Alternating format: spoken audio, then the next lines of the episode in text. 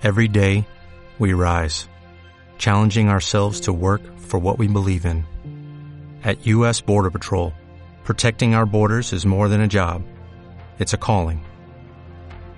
Agents answer the call, working together to keep our country and communities safe. If you're ready for a new mission, join U.S. Border Patrol and go beyond. Learn more at cbp.gov/careers. Bienvenidos a la primera parte del podcast número 83 de Crónicas Gumba. A mi lado, pero desde el otro lado de la pantalla, Víctor Dalos. Buenos días, tardes, noches, según nos escuchen. César Flagstad. Un saludo compañeros y un saludo para los que nos escuchan. Andrés Valencia. Hola a todos, ¿cómo están? Yo sé que soy una aparición. Y quien les habla, Sergio Vargas, Segan 81 Co. El cantante. Bien. El día de hoy vamos a tener un capítulo especial, es más una conversación entre nosotros. Ojalá nos, se, nos llegue a un eh, debate, gumbate o algo así. Los vamos a estar escuchando una de esas canciones del juego de la plaga de las ratas. ¿Cómo era que se, una que nos recomiende César? Pues la vez pasada escuchamos The Wrath y... Uf, esa, esa, esa me gustó bastante, The Wrath. The Wrath. Wrath, como ira. Wrath. Ah, ok, Wrath.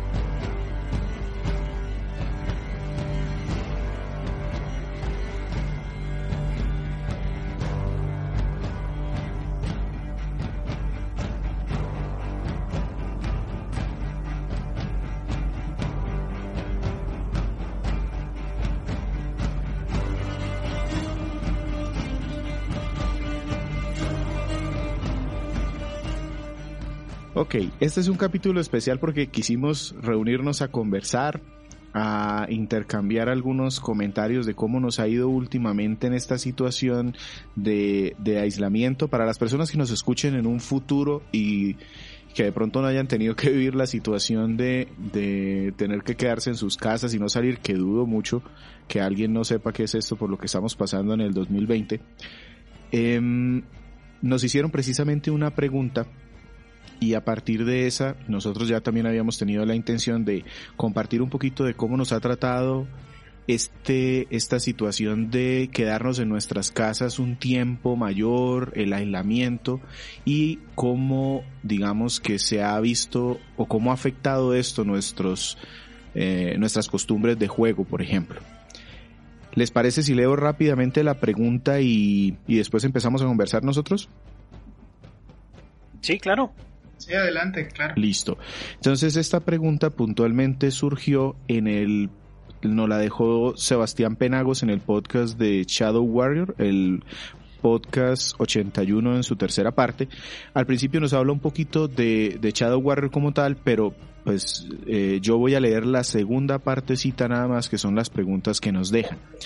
Nos dicen, les tengo unas preguntas para todos. ¿Cómo les va en esta cuarentena? Tienen más tiempo para dedicarle a los videojuegos o su tipo de trabajo se acopla de alguna manera a los modelos virtuales. Y si están en compañía todo el día, le dedican a esas personas y lo más importante, ¿se están cuidando bien? Entonces, con esta pregunta de, de como pie, sí, eh, digamos que ya antes nosotros habíamos discutido cómo nos estaba o qué nos estaba pasando últimamente y la idea es que dividamos esto como en dos o tres partecitas. Primero es cómo nos está afectando en nuestro modelo laboral para tratar de darle algún orden a esto y, y cómo esto afecta eh, nuestro trabajo, si lo ha afectado de alguna manera. Y ya luego empezamos a hablar de los juegos. Entonces empecemos por Sergio por aquí que lo veo levantando la mano. ¿Cómo, sí. ¿Cómo le ha ido con su trabajo? ¿Cómo ha cambiado con este tema de, aislamiento, de cuarentena?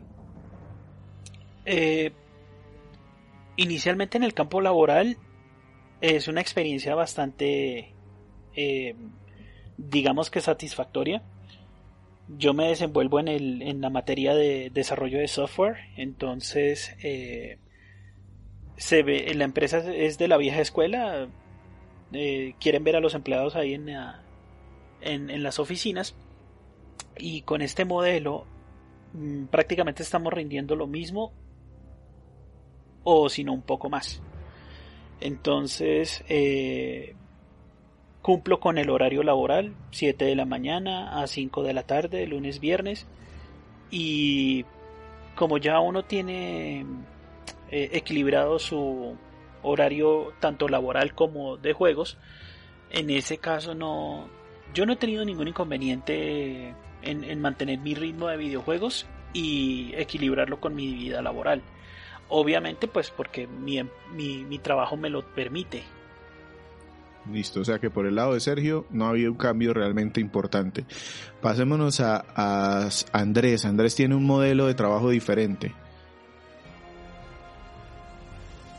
Eh, sí, lo que pasa es que, mm, pues como yo soy abogado y, y, en este momento el tema de procesos ha estado pues suspendido por, por la pandemia que, que tenemos actualmente.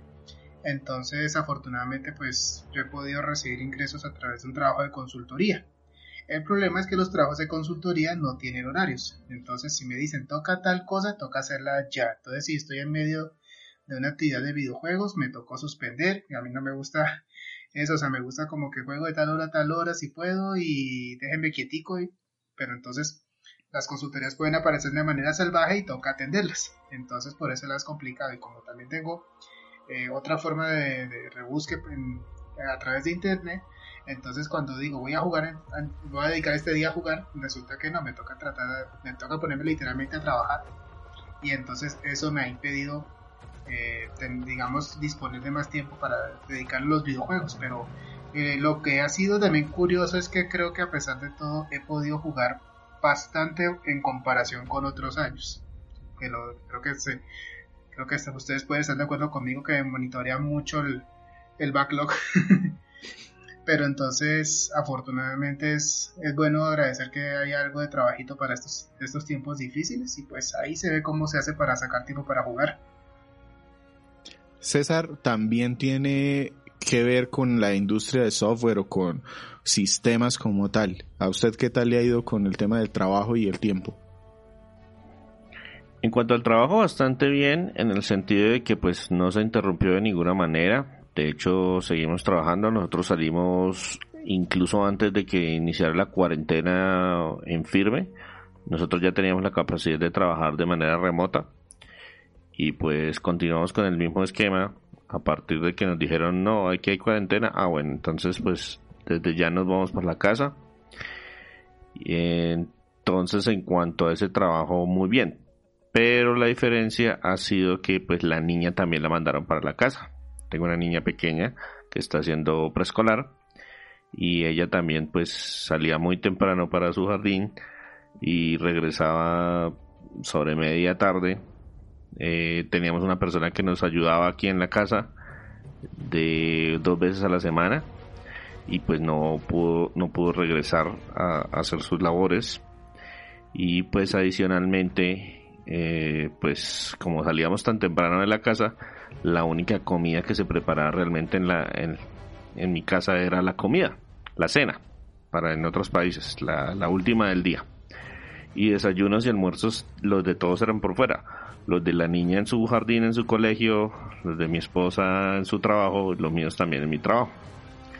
Y pues eso es lo que me ha cambiado bastante, que no me queda tiempo porque ese tipo de labores o ese tipo de funciones que antes se hacían, entonces me estoy ahorrando pues sí, fácilmente casi dos horas de tiempo de transporte, que eran 40 minutos para la oficina y 40 o 50 minutos de regreso, pero al mismo tiempo entonces hay que preparar la comida, hay que alistar la casa, hay que arreglarlo todo y termina uno cansado al final del día como para decir, sí, ahora sí juguemos. No, cualquier ahora sí juguemos. Lo único que medio lograba hacer es de pronto ver algo más de series de animación y leer. He leído bastante, pero jugar más bien poco. Sí, en mi caso yo, yo tengo un punto ahí intermedio porque tengo que hacer mucho trabajo de oficina, pero también estaba desde hace, desde antes de toda esta situación ya con un modelo de teletrabajo muy definido. Entonces yo podía viajar a cualquier lado y desde esos sitios tener mis reuniones y mis las juntas y con eso no había mucho inconveniente. Eso pues paró totalmente, yo ya no he tenido que viajar. El tema es que eh, igual muy muy parecido a lo que dice César, unas cosas que antes yo daba por sentadas y las hacían terceros, todos los temas de comida, todos los temas de, de, pues yo jugaba mucho al mediodía, cuando era la hora de, del almuerzo, yo aprovechaba para comer en donde fuera y en el tiempo de descanso yo jugaba, eso yo ya no lo puedo hacer. Y aparte mi hijo también es pequeño y está también en clase, entonces, eh, pues él, él, puede operar toda la, la computadora y todo, está en un jardín, pero hay que ayudarlo, hay que guiarlo, hay que estar con él. Entonces eso también dificulta eh, porque tengo que quitarle ese tiempo a mis labores de trabajo y reponerlas después en algún otro momento. Entonces ese reponerlas eh, implica quitarle tiempo al juego. Yo también creo que he jugado menos, yo sí creo que he jugado menos, eh, pero pues he podido compartir mucho en mi casa ese es digamos que el cambio grande. En cuanto a trabajo sí afortunadamente no ha cambiado mucho, entonces pues por ese lado estamos bien. Esto desde el punto de vista de nosotros cuatro como equipo, como grupo, pero entonces ¿Les parece si empezamos a hablar de cómo les parece que ha cambiado o afectado esto los videojuegos en general? Hace muy poquito estaba yo diciéndoles que extraño el E3 y este, esta situación acabó con el E3 de 2020 y lo modificó a un tema de conferencias que personalmente no me gustan. Estoy en contra, me parece que le quitaron un montón de impacto. No sé ustedes cómo lo ven. Mm, pues digamos, eh, yo pensaría que de todas maneras el tema ah, para los videojuegos en la pandemia ha sido beneficiado bastante por el tema de que muchas personas que han tenido que quedarse en casa pues han encontrado un escape en los videojuegos para digamos poder superar el tedio o si están o si tienen mucho tiempo para ocio pues entonces lo aprovechan en eso para ponerse al día. En cuestión de lanzamientos pues obviamente la parte de la industria debe haberse afectado en cuanto a temas de producción puesto que ahora como los el trabajo en muchas actividades toca de forma remota, eso también eh, hace que el tipo de producción sea mucho más lento, diría yo. No sé, Sergio, Sergio, ¿qué dice? ¿Eso sí afecta realmente el desarrollo? Eh, no, no, no. Eh, hay, unos, hay unas afectaciones con respecto a los equipos de trabajo, porque cuando se está haciendo desarrollo de software, pues uno necesita que las diferentes áreas tengan sinergia. Sí, hablen entre sí. Exactamente. Y en este caso, aunque se mantienen las comunicaciones, aunque hay más formas de comunicarse, la comunicación interpersonal se vuelve muy fría. Y a veces, en muchos casos, eh, se pueden omitir ciertas comunicaciones. Entonces, por ejemplo, eh, yo necesito conectar, necesito contactarme con el equipo B porque él posee un, un conocimiento que, que, de pronto yo necesito reforzar y mando un correo. Pero como es un correo, normalmente ya los correos electrónicos a nivel institucional solamente quedan como elementos de evidencia. evidencia, exactamente, esa es la palabra. Entonces quedan muy, quedan muy relegados. Entonces, para eso uno tiene que, tiene que utilizar otras plataformas, ya sea Zoom, ya sea Teams, ya sea las de Google. Y eso, aunque mueve un poquito la comunicación, siempre se ve el tema eh, de... Eh, eso sí yo lo veo. Eh, nosotros, por ejemplo, también tenemos un equipo multidisciplinario y a veces necesitamos que el abogado nos dé un concepto y que el economista también ponga sus puntos. Y es diferente a cuando el líder del proyecto está al lado del escritorio del abogado diciéndole, oiga, deme su concepto, a enviarle un mensaje y tener que programar la reunión. Yo creo que eso sí ha tenido que afectar un poco los lanzamientos, pero yo lo veo más desde el punto de vista de nosotros como usuarios porque pues nos gusta la industria y nos metemos.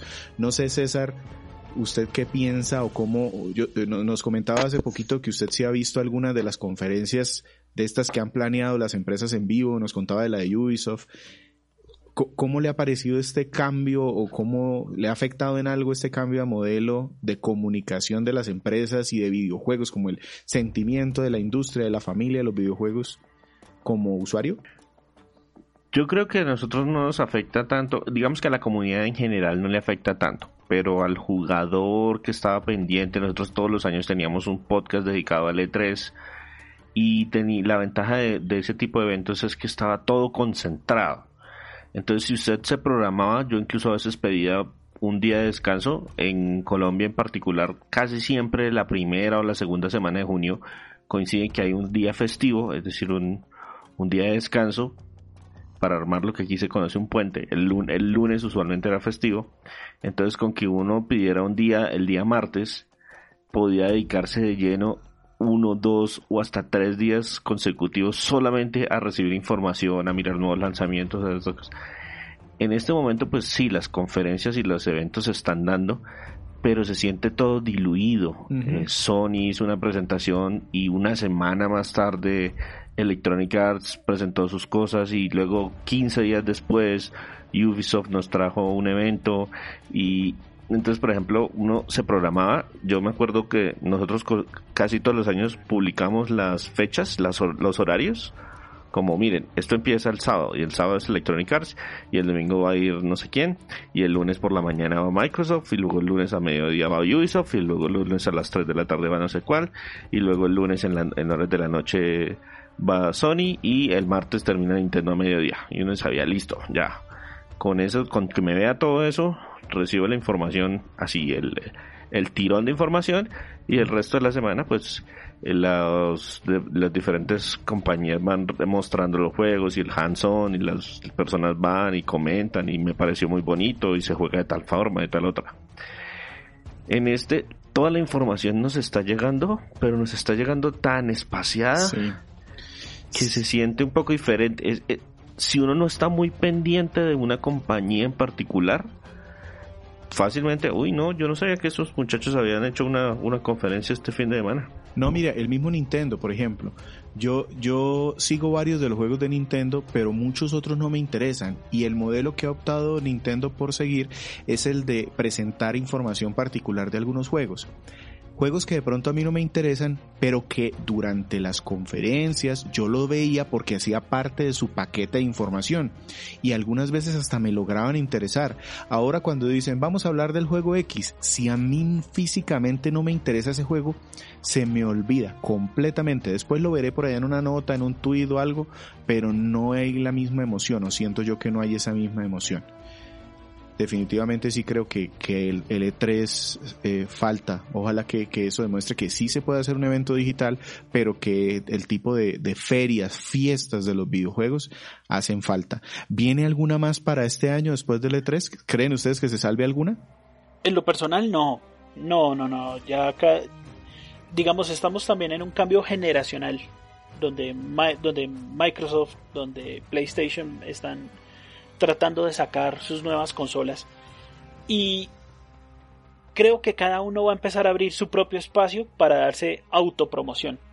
Y en este sentido no creo que, vayamos a, ver un E3 o, o, eventos parecidos. Yo creo que en los próximos dos años no.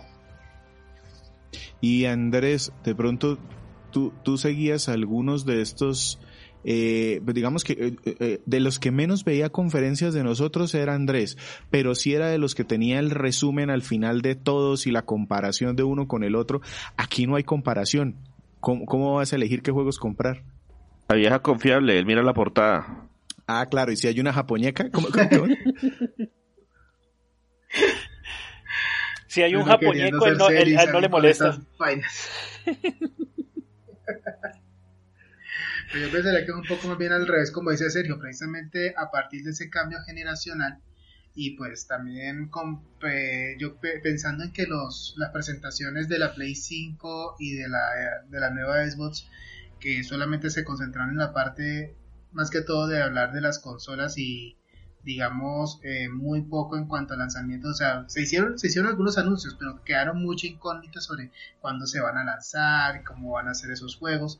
Yo creo que precisamente para poder promover esas consolas a final de año, que es cuando se espera que sea su lanzamiento al público, precisamente es una buena oportunidad para que refuercen cuáles van a ser todos esos juegos que van a van a ser el punto de partida de esas consolas. O sea, sería interesante que pudieran hacer un evento, pero obviamente la parte de organización y logística y pues efectivamente que las empresas tengan algo que mostrar para esos días, así tengan lista que hay un, un, demo o lo que sea, pues eso también lo vuelve un poco complicado, pero sería bueno, sería como, sería interesante que si se da la oportunidad de que la situación mejore, que aparezca una vacuna para solucionar el tema de la pandemia y todo eso, pues ya las cosas se ven para que antes del lanzamiento de las consolas haya como una especie de, de introducción, de presentación de lo que va, va, con lo que vamos a comenzar, esa nueva generación tocas un buen punto ahí que precisamente le quería preguntar a César la, la opinión o, o, que cómo ve él este tema de que alcanzaremos a tener, es que va a ser un lanzamiento de nueva generación bien raro, alcanzaremos a tener alguno de esos grandes eventos rimbombásticos con un auto en, en, en, en tarima y Keanu Reeves saliendo por el otro lado? No, este año están completamente descartados. Los únicos que se arriesgarían a hacer algo así de loco serían las, los, las personas en Estados Unidos y aún así tendría, sería algo muy desordenado. Yo no, este año no veo ningún evento así de, masas ni nada por el estilo. Lo que vamos a tener son esos, son eh, todos los meses algún tipo de noticia nueva, de presentación pequeña, de, oigan, PlayStation Experience y luego el Microsoft Series, lo que sea, como se llame, lo como lo quieran llamar. Que ya sabes que el de Ubisoft se va a llamar siempre Ubisoft Forward. Inside Xbox. Y, Inside Xbox, eso, listo. Entonces el Inside Xbox, pues eh, viene ahorita uno y lo más probable es que dentro de un mes vaya a haber otro. Y, eh, por ejemplo, Sony tiene muy buen manejo de redes, entonces ellos, eh, Microsoft hace y deshace y Sony llega y pone, y así se ve el nuevo control y 20 millones de visitas. Entonces, ese manejo de redes es lo, lo, que lo que van a aprovechar porque la verdad eventos no no este año, incluso hasta mediados del 2021 no le veo. Yo incluso no creo que haya E3 para el 2021, tampoco. Sí, yo también veo que, que, eso se va a ver muy afectado. Aquí hay otro tema que a mí me está pegando durísimo precisamente y es que en el ámbito de los videojuegos a mí me encantan los juegos competitivos, eh, sobre todo de juegos de pelea y ha habido un cambio, lógicamente, a torneos online y bajo ninguna circunstancia es igual. Muchos de los jugadores profesionales incluso se quejan, dicen, eh, han hecho algunos berrinches y se salen y se desconectan porque dicen que el contrario tiene muy mala eh, conexión y que eso les afecta a su propio juego. Y eso sí que le ha pegado durísimo, por ejemplo, en mi caso, para el entretenimiento electrónico, que es ver esos torneos. Entonces, desafortunado para mí en, en el campo de los videojuegos este año, ese tema de la cancelación del Evolution Tournament, el, la Capcom Cup con una clasificación digital, en el campo de, de, cómo me ha afectado a mí personalmente el consumo de videojuegos, que no es solo jugarlos, curiosamente, para nosotros ya llega un punto en donde el, el mundo de los videojuegos no es solo comprar un juego y jugarlo, es discutir de él, ver todo lo que hay alrededor, ver las conferencias. A mí puntualmente, el campo competitivo, lo que yo sigo, me lo ha afectado mucho. Voy a, a, darle aquí una ronda a que todos me digan cómo les ha ido entonces con sus compras de videojuegos este 2020 y sus expectativas de aquí a final del año, cómo las ven y si creen que esta situación les ha afectado en algo esa, esa compra. Ya, ya hemos visto que, por ejemplo, para Sergio, Andrés, César, digamos que el nivel de juego ha sido, y para mí también, ha sido muy muy parecido, me atrevo a decir. De pronto César y yo eh, alcanzamos a comentar que hemos jugado de pronto un poquito menos por las tareas de la casa, pero, pero en general ha sido muy parecido, o sea, no, no nos ha afectado tanto. Pero la compra se les ha visto modificada. Empecemos con Andrés, que es al que siempre le criticamos o le, o le hacemos observación de su pila de la vergüenza.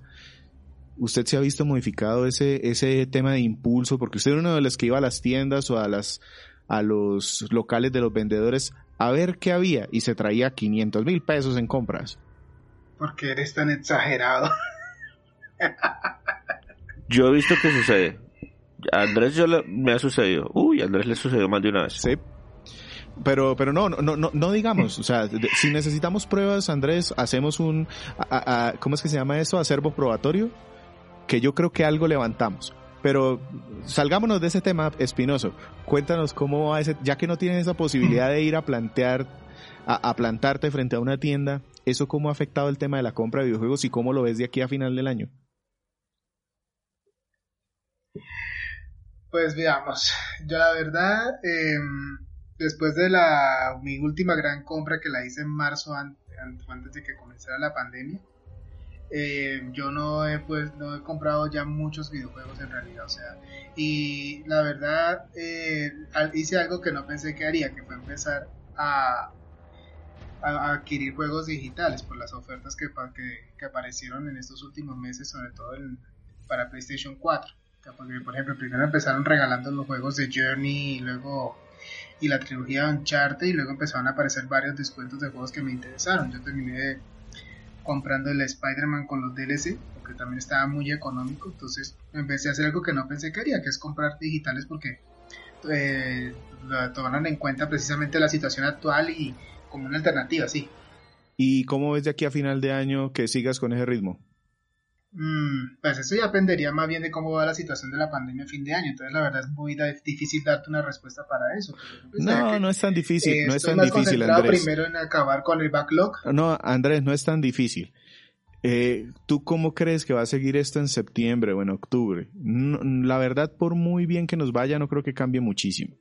Sí, yo también estoy de acuerdo. Creo que la cosa más bien va a seguir como estamos actualmente y sobre todo que también en este momento comprar juegos físicos está un poco complicado porque la situación de la pandemia también conllevó un incremento del dólar para nosotros, entonces muchos juegos se volvieron ya demasiado costosos. Entonces la gente pues está recurriendo a los segundazos o, precisamente a comprar en digital si hay promociones entonces lo que sí he visto es muy muy activo esa última parte de lo digital o sea sobre todo en, en Facebook me llegan muchos artículos de, de que miren hay tales promociones para este mes eh, y eso entonces yo creo que van por ese lado yo, no creo tampoco que la situación vaya a cambiar mucho para digamos el, el último trimestre del año en comparación a como estamos ahora Andrés me dio pie para, para consultar y contrastar con César, eh, porque yo, yo, yo estoy en desacuerdo que el dólar haya subido. De hecho, creo que se ha estabilizado un poquito porque iba con una tendencia al alza. Pero ¿cómo le ha afectado y cómo ve ese tema? Usted está más pendiente de pronto de, comprar afuera y traer. ¿Cómo, ¿Cómo se ha visto con tanto sus compras personales como con lo que ve la gente alrededor? Bueno, en cuanto al dólar, pues hay los dos casos, ¿no? Cuando empezaron, pues nosotros manejamos eh, pesos colombianos para darles una, un punto de referencia. Antes de empezar la, pandemia, sobre el mes de marzo, el dólar estaba más o menos en 3.400 pesos colombianos. Durante el punto más alto, cuando estuvo todo cerrado y que no teníamos ni idea de cómo iba a evolucionar esto y todo, la, esa situación económica, pues sumado con otros elementos, hizo que el dólar subiera hasta 4.100 pesos. Eso es un incremento casi del 25%.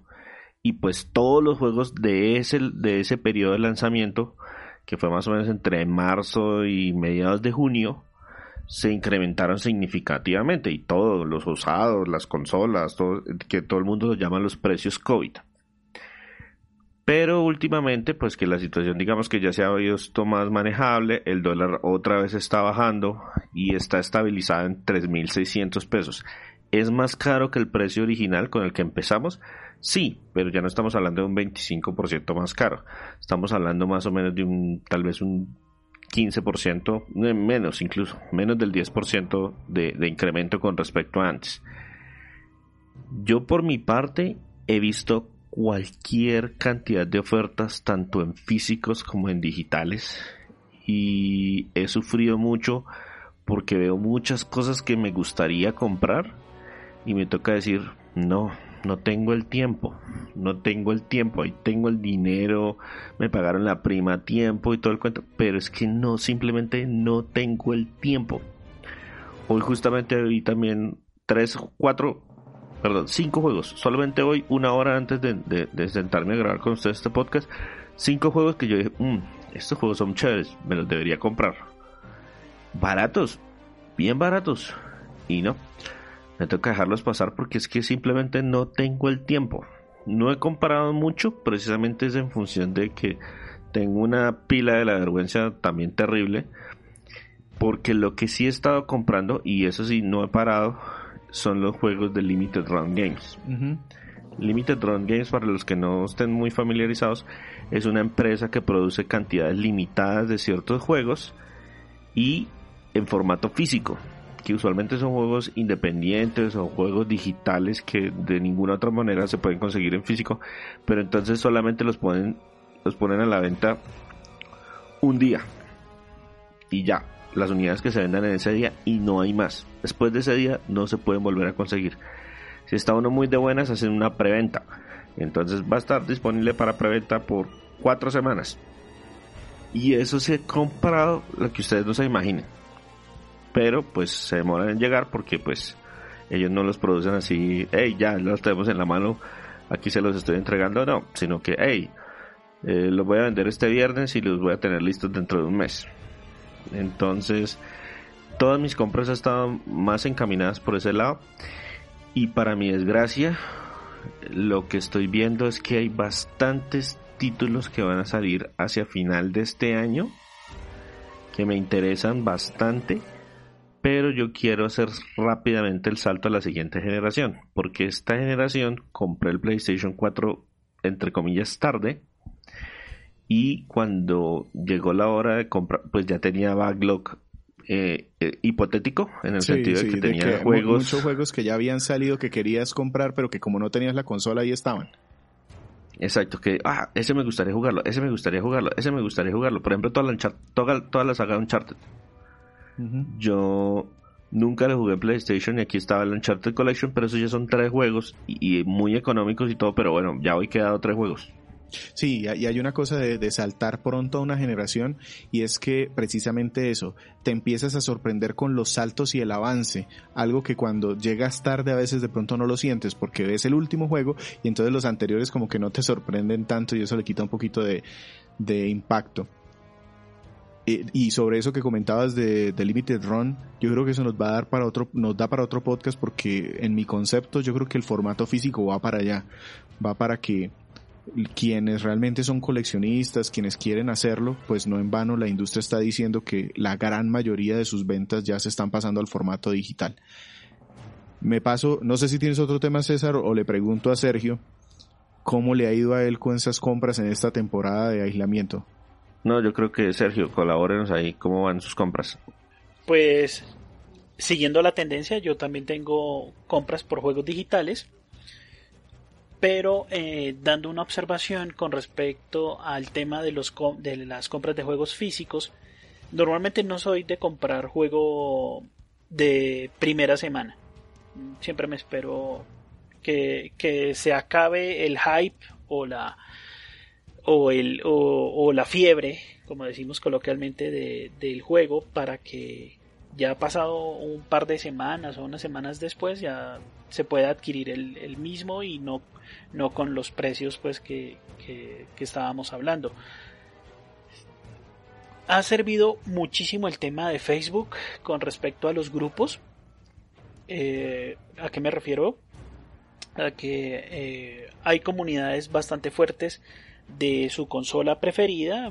Búsquenlos, búsquenlos en su país o en su país más cercano y van a encontrar que muchísima gente está haciendo ofertas y está constantemente eh, ofreciendo sus videojuegos físicos. En este caso, por ejemplo, Andrés me, me consiguió una copia de Days Gone, le di un presupuesto y Andrés me hizo el favor y la consiguió. Y pagué el recargo adicional que era el, el tema del envío, que finalmente pues sigue siendo muy económico y ahí lo estoy disfrutando. Entonces, eh, yo la verdad, todo, todo se ha migrado al tema de venta, de, venta por internet. Sí, ya, o sea, ir a una tienda no. Sí, sí, ya, y hasta las mismas tiendas están ofreciendo todo su catálogo en su red social favorita, Instagram, Facebook, eh, por ejemplo, no, no doy el nombre, pero si es una, si es una tienda muy conocida acá en Bogotá, que hasta ellos tienen canal de YouTube y hacen los famosos unboxings. Y es gente que está pendiente del unboxing y apenas ven qué es lo que tiene ese vendedor, la gente ya le está haciendo pedidos. Sí, eso, eso ha cambiado mucho el modelo de ventas aquí. Exactamente, y eso es dinamizarlo, porque finalmente, aunque estemos en la misma ciudad, trasladarme hasta una tienda física para mí es la cosa más harta del mundo. Sí, sí. Sí. Yo, yo Víctor de hecho, lo sabe. Sí, sí, sí, sí. Yo de hecho, yo de hecho eh, para mí esto no ha significado casi que ningún cambio porque yo soy de los más aguacates para irme a, a, a vitrinear. Y, y yo, yo sí seguía las redes sociales de estas, em- de, esta, de estas tiendas y lo que esto hizo fue, como dice Sergio, como dinamizar la forma de ofrecer esos productos. Las tiendas que antes de pronto no lo hacían tanto, se, se, se vieron obligadas a tener que ofrecer todo de manera virtual, digital, llevártelo a tu casa, descontarte el envío. Sí, sí, sí, es correcto. Y eso hace más factible el tema de la oferta y la demanda. ¿Por qué? Porque a veces uno no está tan atado a lo que, al precio del vendedor. Muchas veces uno, uno lanza una oferta. Oiga, mire, tengo este videojuego, lo quiero cambiar. Y aparecen 10, 15, 20 comentarios diciéndote, oye, mire, te lo cambio por este otro. O te doy dinero y te encimo este otro videojuego. Entonces eso hace muchísimo más factible el tema del trueque o, o poderse conseguir un, un videojuego que, que uno finalmente está buscando. Sí, sí, sí me, me tocas a mí exactamente el punto en el que estoy. Digamos que con el tema de las plataformas digitales, desde hace mucho tiempo yo casi que prefiero las plataformas digitales porque estoy en PC y, y realmente comprar en PC es casi que obligatorio en digital y aparte los precios son mucho más bajos. Entonces realmente Sí. toda esa, esa locura de que ahora vamos a dar estas promociones, a mí como que ya no me afecta mucho porque ya estoy muy acostumbrado a que periódicamente salen promociones, regalan juegos. Entonces realmente eso a mí no me sorprende tanto. Pero lo que sí me cambió es lo que está diciendo Sergio hace un momento. Sí he cambiado juegos. Sí he cambiado incluso hasta figuritas. Yo tenía unos amigos por ahí y alguien ofreció otros y yo le dije, oiga, me interesan esos, se los cambio por estos otros. Y, y, e- y empecé a hacer trueques, cosas que, cosas que yo no hacía tanto. Cambié unos juegos de 64 viejos que tenía por un juego de Switch por ahí, o me cambiaron un juego de Switch por otro que yo quería. E- Eso sí, sí se ha dado y ha sido precisamente porque hay mayor, como un dinamismo mucho mayor en las redes. Eh, de aquí a final de año, Sergio, ¿cómo ves tus compras? Pues yo creo que me mantengo en el ritmo actual, eh, observando si hay alguna oferta con respecto a, juegos digitales. Aprovechen, la, aprovechen las temporadas, por ejemplo, eh, la temporada de verano la, o acá en Colombia que es la temporada de vacaciones. Las empresas están haciendo eh, centrando su producto por cada país prácticamente. Ya antiguamente nosotros en Colombia, pues no, Latinoamérica y chao, ¿no? Ahorita ya estamos viendo, oiga, está esta oferta especial para Colombia, está esta oferta especial para Argentina. Entonces, eh, sobre todo la comunidad de, de, Switch, de la Nintendo Switch, yo estoy en un grupo de Nintendo Switch y es un grupo que se mueve constantemente. Entonces ellos están avisando, oiga, eh, tal juego está en dos dólares por, por la tienda de Argentina. Yo todavía no he hecho el todavía no he hecho la dinámica de, adquirir un juego como lo, como lo hacen los muchachos porque pues me da un poquito de miedo con respecto al tema de, de, baneo por parte de Nintendo. Es un poquito más son un poquito más ácidos que, que otras consolas. Pero he observado muchísimo eso. eh, Se, se ha mantenido mucho el dinamismo, la gente está muy, muy pendiente. Y yo creo que me voy a mantener a- así tal cual para, para lo que ya queda del resto del año. Ir comprando por medio de los grupos, estar atento de, lo, de las ofertas y promociones. Y pues yo tengo un- una lista de videojuegos que quiero y esos son los que yo voy adquiriendo. Por ahí que de pronto se atraviese uno como el de Call of Cthulhu, pero eso fue una promoción digital que me llegó de un momento a otro y bueno, pues listo, comprémoslo, está barato y, y lo puedo adquirir para mi consola, entonces listo, hagámoslo. Pero, pero se va a mantener. Yo creo que para mí se mantiene así tal cual como vengo. Sí, yo también, yo también creo que voy más o menos por la misma línea. No, y quisiera que, que, no quisiera que cerremos este, este podcast sin de pronto dar algo de lecciones aprendidas. Yo sé que esto parece como una de esas conferencias o, o- o clases que a veces toca dar, pero, pero me parece chévere casi siempre cerrar así. Eh, me gustaría de pronto, César, de lo que has tenido que vivir y aprender de esta nueva mecánica de, de poder jugar y compartir con la familia, ¿qué le podrías decir a la gente? Esto he aprendido, esto de pronto les da resultado. Primero, que he aprendido bastante que los videojuegos requieren mucho más esfuerzo mental de lo que pensaba, porque muchas veces llego al final del día y me da pereza jugar. Sí, sí. O sea, me da pereza jugar. Prefiero de verdad. Eh, las temporadas de anime han, se han mantenido todas igual y yo pago el servicio de Crunchyroll y prefiero ponerme a ver, veamos este capítulo nuevo de lo que sea.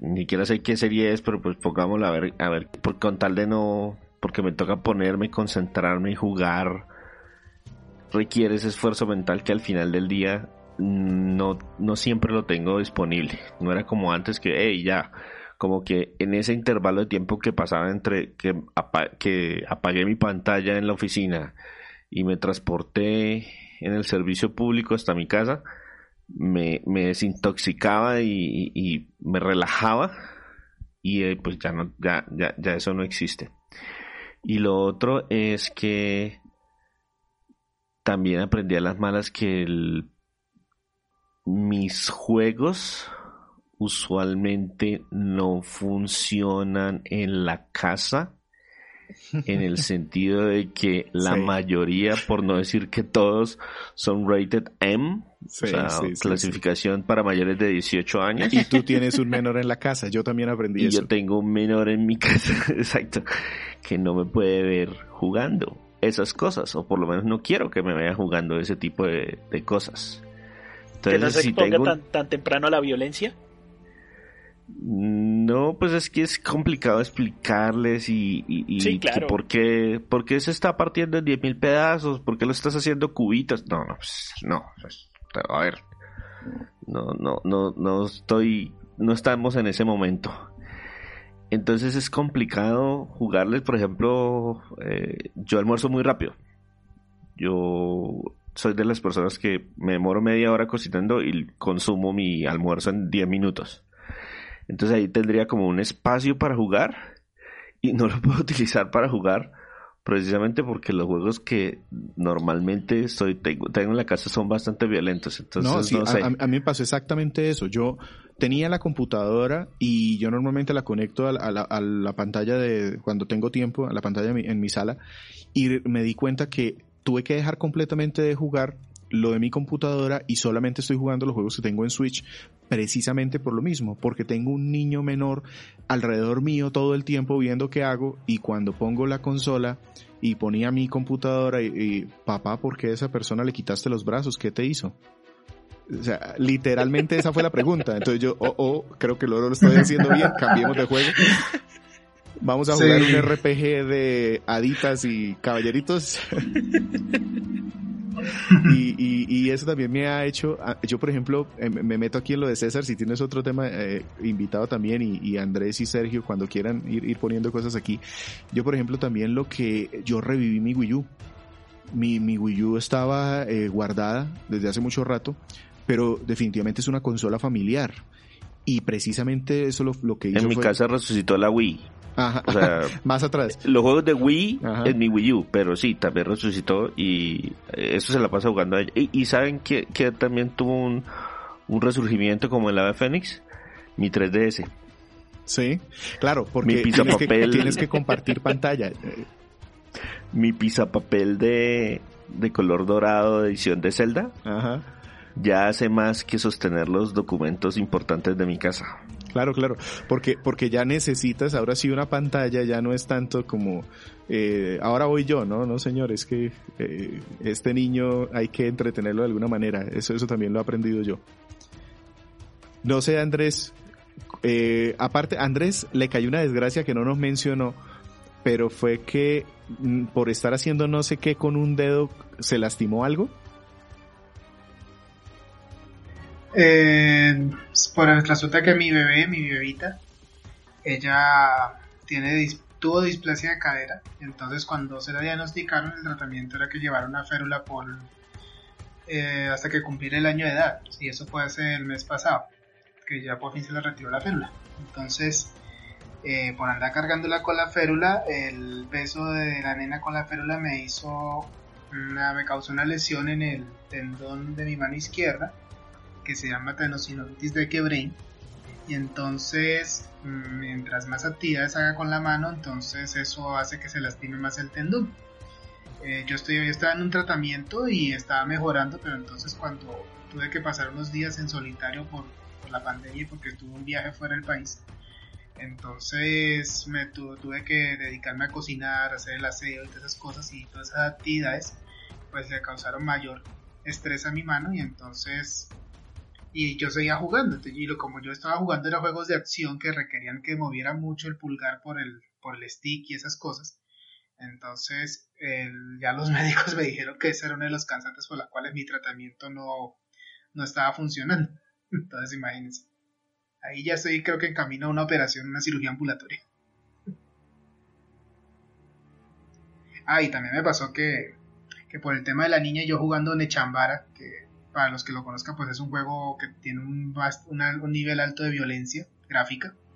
Entonces, claro, yo jugando y cuando la, y como la niña juega mucho en la sala, entonces ella se acerca y cuando ve, no sé, cuando ve que le que rompo, que, que corto un zombie por la mitad y le arranqué los brazos y lo que pega es el grito ahí yo, me tocó suspender también el juego por ese lado.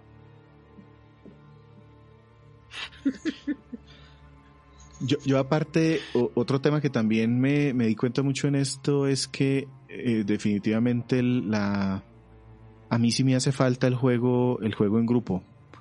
El, tuve la oportunidad de, afortunadamente pues aquí en mi casa me pude sentar a jugar con, eh, con otras personas, estos beat'em up sencillitos y estos, les decía lo de la Wii U, es porque empezaron a decirme, oiga, juguemos algo, porque como ya las actividades afuera, ir al parque se limita, salir a restaurantes se limita, ir a estos sitios de, en donde juegan, pues, donde la familia y todo esto, se limita mucho, entonces eh, poner los juegos pari eh, empezó a ser mucho más común en la casa y la verdad los estoy disfrutando muchísimo, eso, eso me gusta, entonces no he podido avanzar en mis juegos, digamos que los que tengo ahí en mi lista, pero sí reviví muchos de estos. Por ejemplo, yo tenía un juego en backlog, el Yoshi's Woolly World, un juego que reseñamos, tuvimos podcast hace ya un par de años, yo creo, o más tal vez, César. Y, Varios años atrás. Sí, y yo lo tenía ahí, no lo había, lo había jugado un poco, pero lo había dejado, eh, digamos que quieto, y mi hijo empezó, cuando me veía jugando, empezaba a sentarse al lado mío a decirme, papá, juguemos juntos. Y yo, pero ¿qué podemos jugar juntos? Y él empezó a escarbar en los juegos y dijo, quiero jugar este. Y, ya estamos a punto de pasarlos. Eso para mí, por ejemplo, es, no estoy jugando esos otros juegos, pero sigo jugando, sigo jugando en familia y yo creo que me le está aportando mucho valor al juego. Definitivamente esta industria tiene mucho que ofrecer y, yo lo estoy, ya lo sabía, pero estoy descubriéndole como esa otra faceta de, seamos papá y juguemos con mi hijo. Me parece muy, muy, muy, muy entretenido. Eh, que no lo había hecho, realmente antes lo había hecho muy poco. Eh, y aparte de eso, el tema de, de, mm, curiosamente, yo he comprado menos, porque a menos en digital sobre todo, porque por lo que les decía, eh, como yo ya estaba permeado por el tema de las promociones, el hecho de que las hagan ahora y te metan y te saquen y te saquen más y más y más y más, eh, hay, hay muchos juegos que llegan a un dólar. Tú te metes a la eShop de Nintendo y fácilmente puedes ver 50 juegos a menos de un dólar. De, de todos esos 50 juegos, 49 serán basura. Pero el tema es que están ahí y te están diciendo cómprame y estoy muy barato. A mí el hecho de ver tanta oferta, yo, lo que me está pasando es como cuando llegas de pronto a un buffet y encuentras tanta comida que se te quita el hambre. eh, sí, sí, suele pasar. Y como son, como son juegos que no están muy bien reseñados, entonces uno puede caer en el pecado de pegarse una escalabrada con esos juegos baratos y que como tiempo no hay, entonces aquí ya empiezo a mirar no tanto el que sea barato, sino que eh, sí, pues puede ser que me cueste un dólar, pero es un dólar que nunca voy a usar. Mejor con ese dólar me compro unas gomitas y y le saco más provecho. Sí, tal cual. Listo. No sé si, si ustedes quieren cerrar con algo más, si tienen algún mensaje de esperanza o de condenación en el apocalipsis en el cual nos encontramos y porque pues creo que ya con esto les contamos cómo nos ha ido en esta temporada a nuestros escuchas. Sí, hay, hay, Nada, hay que es dos- una buena hay un oportunidad temita- para hay un sacar temita que me gusta. Andrés. Andrés, perdón. vam- Vamos, vamos primero con César. Y después vas vos. Bueno, Hay- Hay un temita que de pronto nuestros escuchas no, no están acostumbrados. Eh, uno, la, el contenido de la página no se ha detenido. Nosotros seguimos publicando eh, todas las semanas nuestras reseñas escritas y todas las semanas nuestro podcast. Pero sí cambió la forma como estamos grabando el podcast. No solamente se nota por la calidad del audio, sino también porque nosotros grabábamos un podcast completo, es decir, nos reuníamos un día al mes, eh, usualmente en la casa de Víctor o en la casa de Andrés, y grabamos de corrido toda la- todo, todo el capítulo, y por eso es que nuestros podcasts es 80, primera, segunda, tercera y cuarta parte, porque tenía sentido ese, grabamos todo el capítulo, todo el 80 se grabó en el mismo momento, y luego lo vamos distribuyendo a medida que, que, que Víctor lo pueda editar y cada uno a cada uno le hacemos su separación. Ahora ya no funciona así. Y es que ten- la única hora a la que todos podemos más o menos conectarnos es en, la- en horas de la noche, cuando no hay ruido, cuando la casa está en silencio, cuando los niños no están jugando o no está encendido el televisor. Entonces a esa hora, como ya les decíamos, estamos cansados y usualmente tenemos es solamente el espacio para una parte. Entonces ahora se está grabando casi prácticamente semanal, pero pero solamente una parte por semana. Entonces eso también eso también ha cambiado. Sí, y Sin embargo, pues también continuamos con nuestro mismo flujo. Si ustedes se han dado cuenta, no hemos fallado ni una sola semana este año.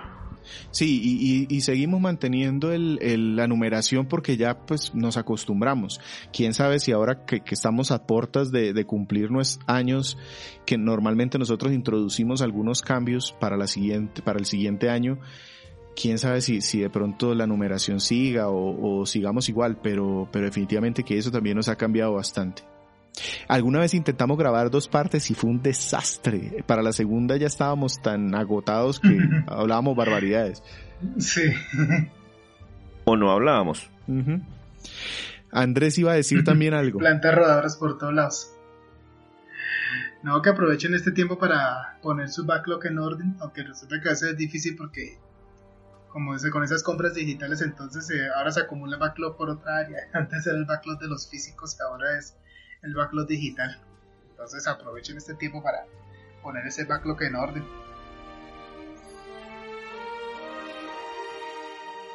Sergio, Pues la recomendación número uno es sepan administrar el, eh, el tema de las ofertas con el tema digital. Están, las empresas están buscando formas de, de llamar y tener ingresos. Entonces están soltando hasta ofertas que pueden llegar a, a rozar en, en lo ridículo con respecto al precio. Entonces, Capcom está vendiendo Es- mucho de su catálogo permanentemente. Juegos que normalmente valen 40 dólares los vende a 7, a 8. Sí, exactamente. Y eso es ridículo. No, no, no, no en el sentido de que, oiga, eh, Como consumidores que- es perfecto. que sí, claro, en el, en el tema económico es, pero bueno, eso sí ya, si la empresa lo puede ofrecer a ese precio, pues es algo, es algo que uno ya empieza a cuestionarse el tema del, del valor del videojuego. Eh, otra cosa que les recomiendo muchísimo es que si tienen la posibilidad del teletrabajo, muchachos, eh, para todo hay tiempo. No es necesario estar quitando tiempo para, para agregarse a otro. Es solamente hacerse un buen cronograma de un buen cronograma con respecto a sus actividades y tareas y le van a encontrar tiempo para todo. Eso, Lo que dice César, eh, qué pena, lo que dice César es muy válido. Mire, ya nosotros no tenemos que salir a, a recorrer la ciudad para ir hasta nuestro sitio de trabajo. Esos son 40 minutos, 40 hasta casi dos horas que tú le estás ganando al día. Sí, que ahora y- los tienes que gastar en otra cosa, pero, pero pues es- estás en tu casa. Es correcto. Y puede que de pronto terminemos cansados, pero no necesariamente tenemos que hacer maratones de 3, 4 horas. Con 40, 40 minutos, 60 minutos diarios, ya con eso tiene uno.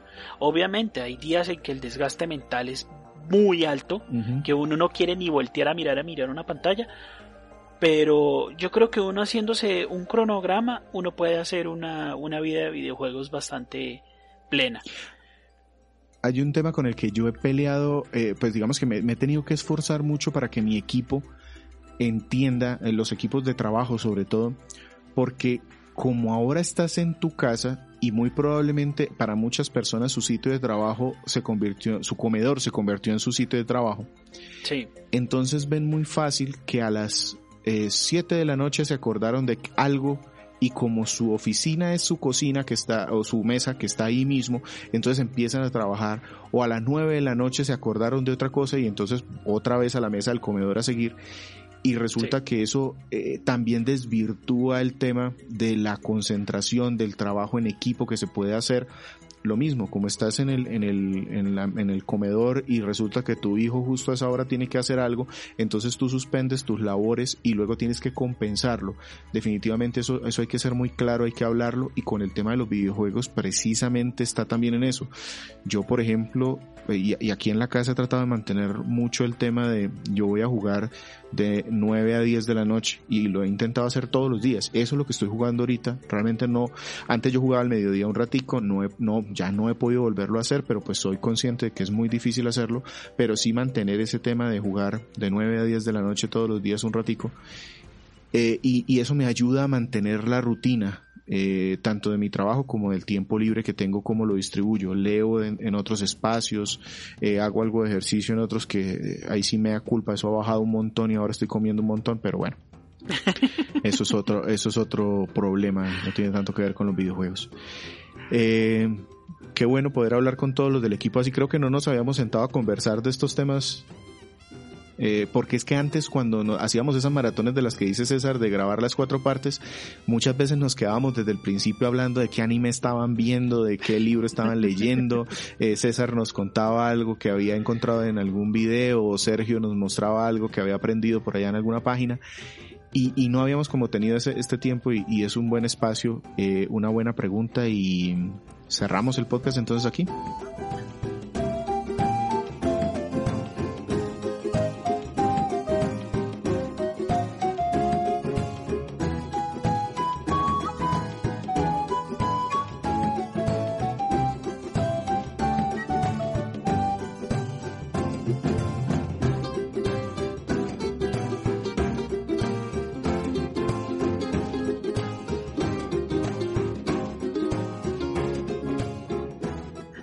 Nuestro podcast se publica de manera semanal en iTunes, iBox, TuneIn Radio, Google Podcast.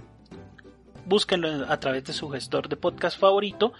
Nuestra RCS es para su gestor de podcast es www.cronicasgumba.com, donde aparte de encontrar nuestro podcast, también van a encontrar retroreseñas de cualquiera del staff de Crónicas Gumba nuestras redes sociales, arroba Crónicas Gumba en Twitter e Instagram y nuestro Facebook fanpage www.facebook.com slash Crónicas donde tratamos de ser un poco más activos. Muy invitados a que entren a nuestra página y si ven los banners de publicidad por ahí, eh, un clic que se les vaya nos ayuda. Es correcto, nos ayuda a mantener este proyecto. Sin nada más, César Flagstad. Un saludo para todos. Andrés Valencia. Cuídense mucho y que estén muy bien en sus casas. Víctor Dalos. Gracias por escucharnos el día que haya sido hoy. Y quien les habla, Sergio Vargas, Egan 81 Co. Hasta pronto.